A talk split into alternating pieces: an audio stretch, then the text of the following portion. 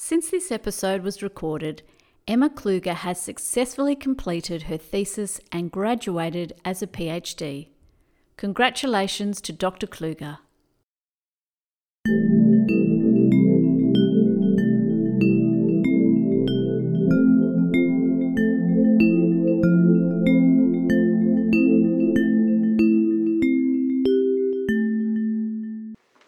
And welcome to another episode of How Was It Really, the podcast from Sydney University History Department that pulls history apart to see how it works.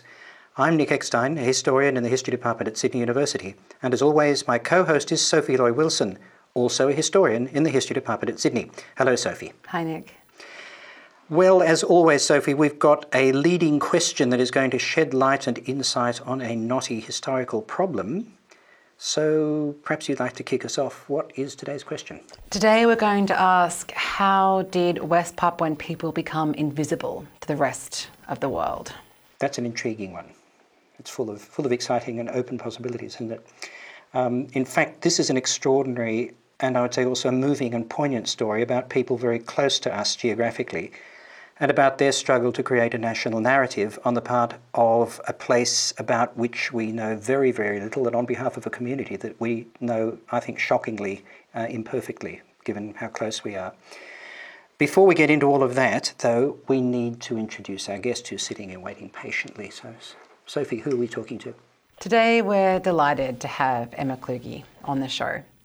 Emma is one of our own. She's a Pacific historian uh, who is a PhD student here in the Department of History at the University of Sydney. She researches a part of the world that, as Nick said, few Australians know much about, although they should, as it's on their doorstep. And that is the region of West Papua. West Papuans have long been fighting for their independence, first from the Dutch and now from Indonesia. Emma's PhD thesis tracks the West Papuan independence movement as it formed under the Dutch administration and then developed and transformed under the Indonesian government in the 1960s and 1970s. Through exploring the lives of West Papuans, she seeks to understand how the independence movement has prevailed against very considerable odds. Welcome, Emma, and thank you for being here. Hi, thanks for having me. I'm excited to be here. As always, Emma, we're going to start by asking our version of the question in bold capitals, the question that dwarfs all other questions. And I think it's more important than ever in your case. And that is why did you become a historian? Emma, I'm sure you could have had a much more straightforward job. Why did you choose this particular one? That's a really interesting question. I think I've always loved learning um, from a young age, I read a lot of books and I was always asking a lot of questions. When I got to university, I carried that with me and actually had a lot of trouble deciding what to do. I wanted to do arts and science because I figured that I could study everything. But I kind of narrowed it down and thought maybe I'll do English and history, I'll be a teacher, then I get to just constantly keep learning. But once I got to university, I remember sitting in my first history lecture and looking up at the lecturer and just looking at her and thinking, I want that job. um, I didn't really know what it was, but I just kind of was captivated from that moment. So my second year, I swapped into straight arts, even though I was quite uncomfortable about that. And my parents were like, "What are you going to do?" Um, but I just had a feeling that I really wanted to go deeper into history. So that's kind of where it all began. And then since then, I've just loved exploring more. And I feel like the discipline of history is really great because you get to think critically and question the world and your place in it and your ideas. So I've just not been able to leave since then. Describing everything as a journey is such a cliche these days, but your transformation from a historian largely interested in Australia, which I think is what you were doing um, a lot in your undergraduate and then at the beginning of some of your graduate studies. So, your journey from Australian history into Pacific history involves a literal journey, doesn't it? So, tell us about that journey? In my undergrad, I'd actually largely done European history because that's partly the university I was at did that really well. And so I was in my last year and I kind of was like, I can't come out with a history degree and then not know anything about the country I live in. So I picked the Australian history electives in my last year and I was just amazed by how little I knew about Australia. And I felt like, well, if I'm going to do further study, then I think I want it to be of the region that we live in. And I was lucky enough to get to do an internship in my final semester at the South Australian Maritime Museum because I lived in Adelaide. And through doing that work, I became really interested in Australia's relationship with race. And so at that time, I was looking at immigration and how people had migrated here. And also at that time was when all of the debates around the Pacific solution were happening, and we were hearing a lot of discussion about who is Australian and who is entitled to live here.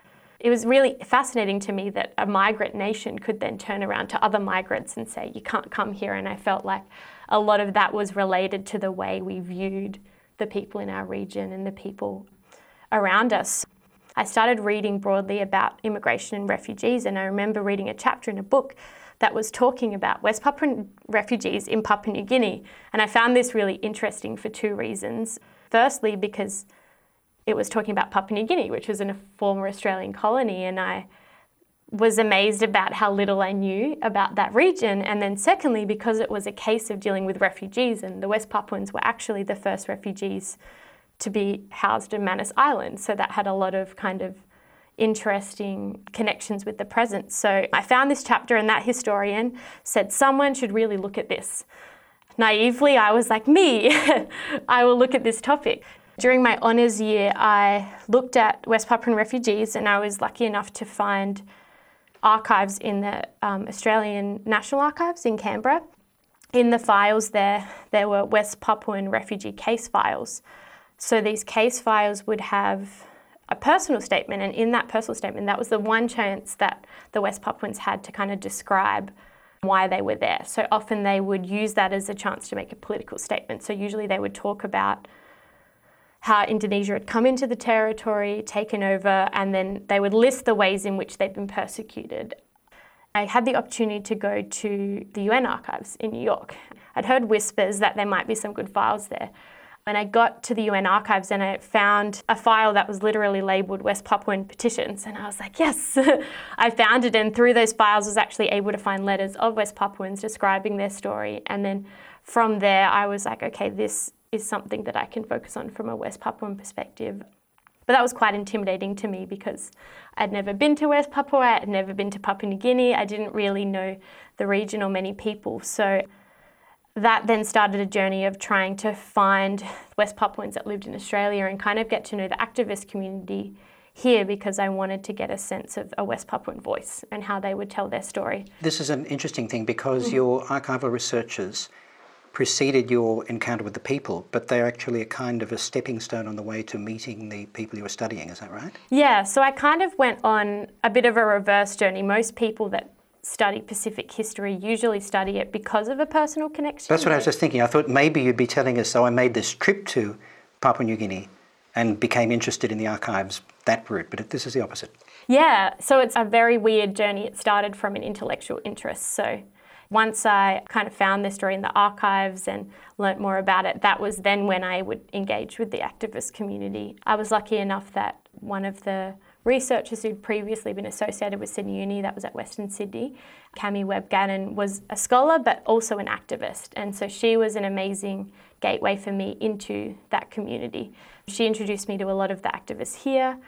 And then a lot of them had mentioned that there was a big refugee community in Papua New Guinea.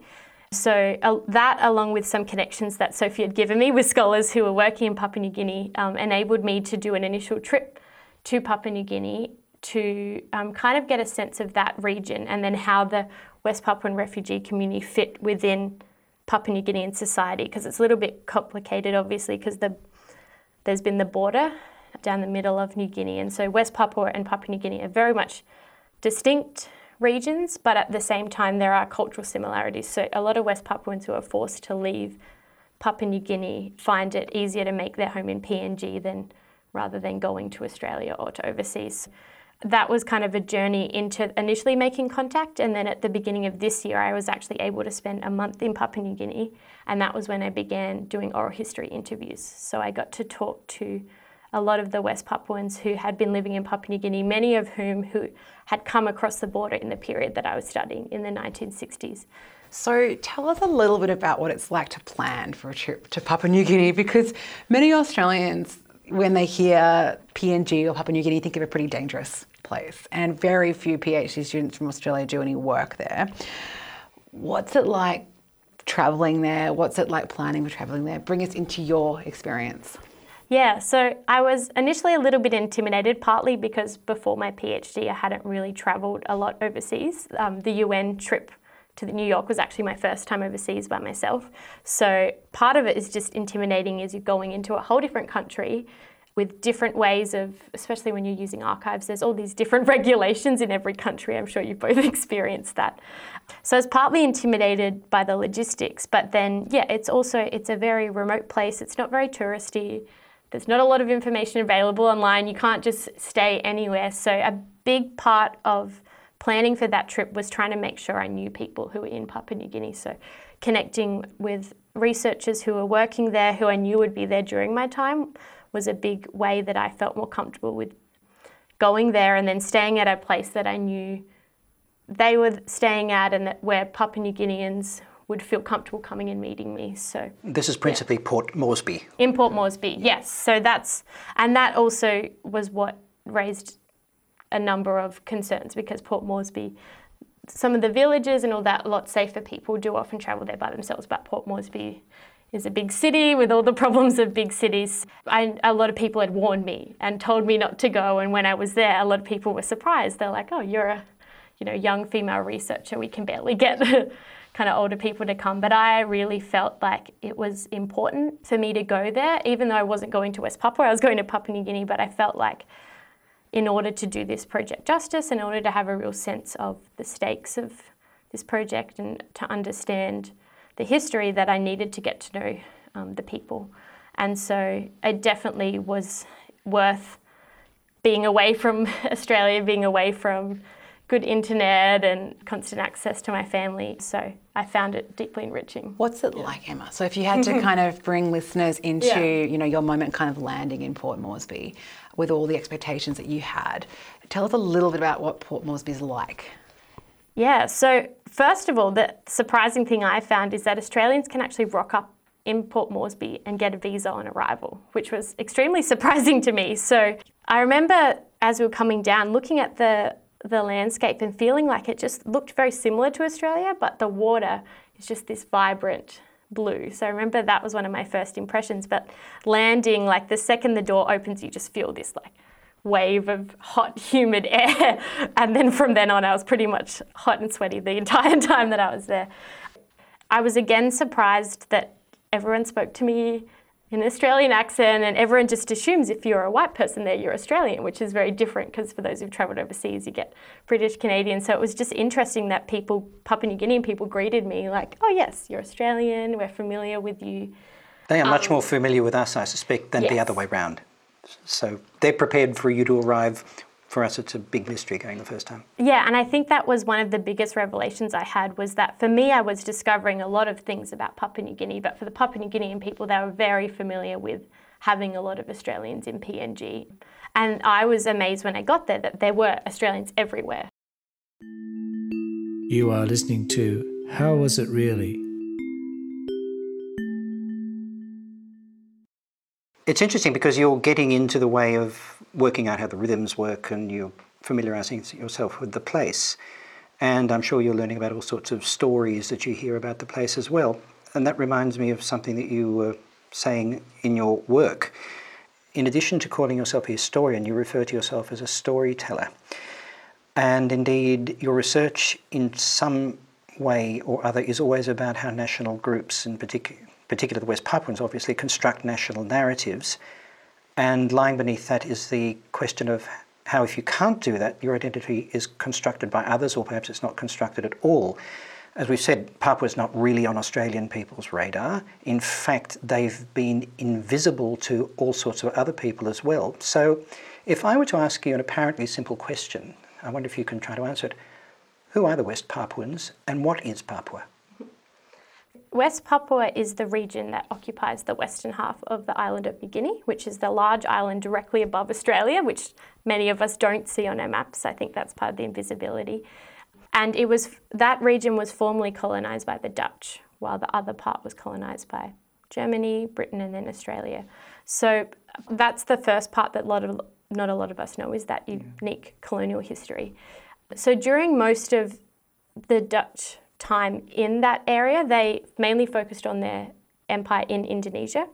And in 1949, Indonesia actually got independence from the Dutch.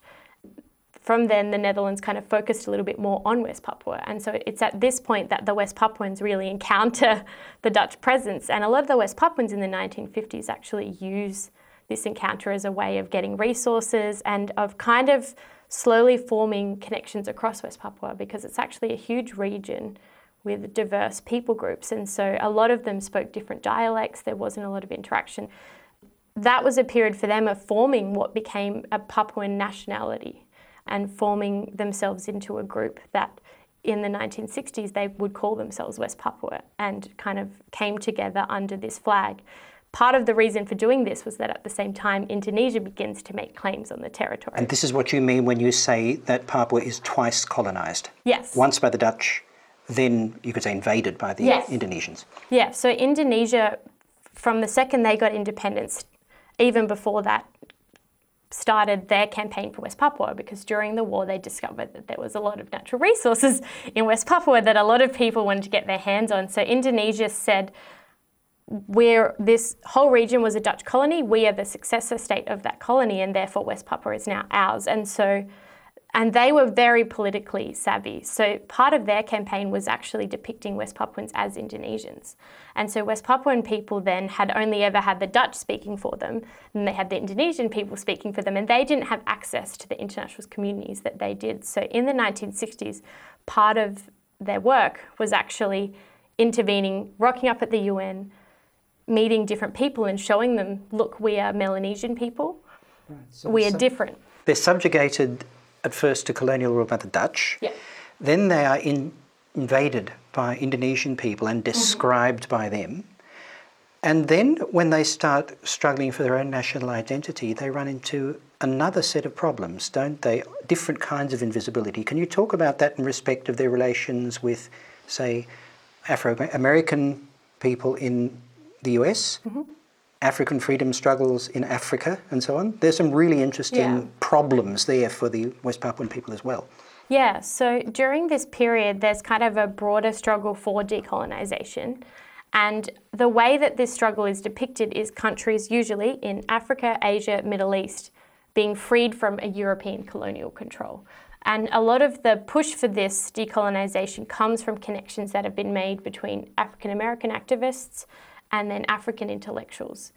And they are actually very successful in pushing for this independence and pushing for visibility of African intellectuals and independence. So when West Papua try and begin their campaign, first against the Dutch and then when Indonesia come in against Indonesia, they see the African leaders as natural allies because of their oppression on the basis of race. So But the African potential allies don't quite see it the same way.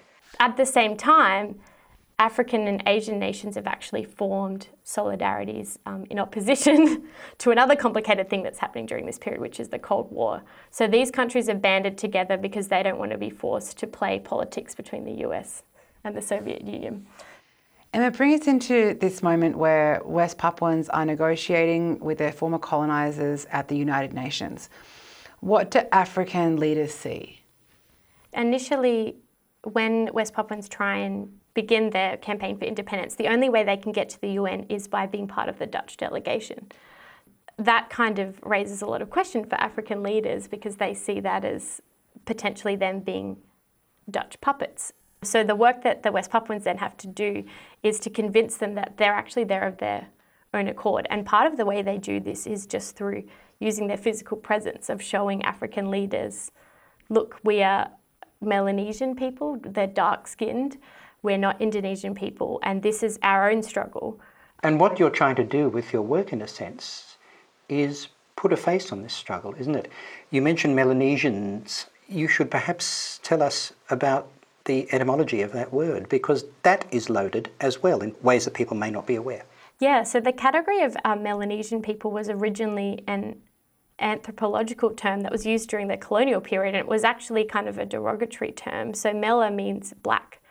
As in melanoma. It's the Greek word for black, Yes. and uh, it has negative connotations. Melanesia is black islands. Other parts of the Pacific were named Polynesia, many islands, Micronesia, small islands. So the Melanesian people were actually the only ones who were labelled on the basis of their race. So the problems just mount up, don't they? There's nomenclature as well as the fact that they are involved in a struggle that other people don't quite see because it's different from what's happening in Africa and so on. How do you go about identifying them in a way that brings out the narrative as they see it from their own point of view? I think the biggest thing that I've tried to do is focus on using sources written by West Papuans.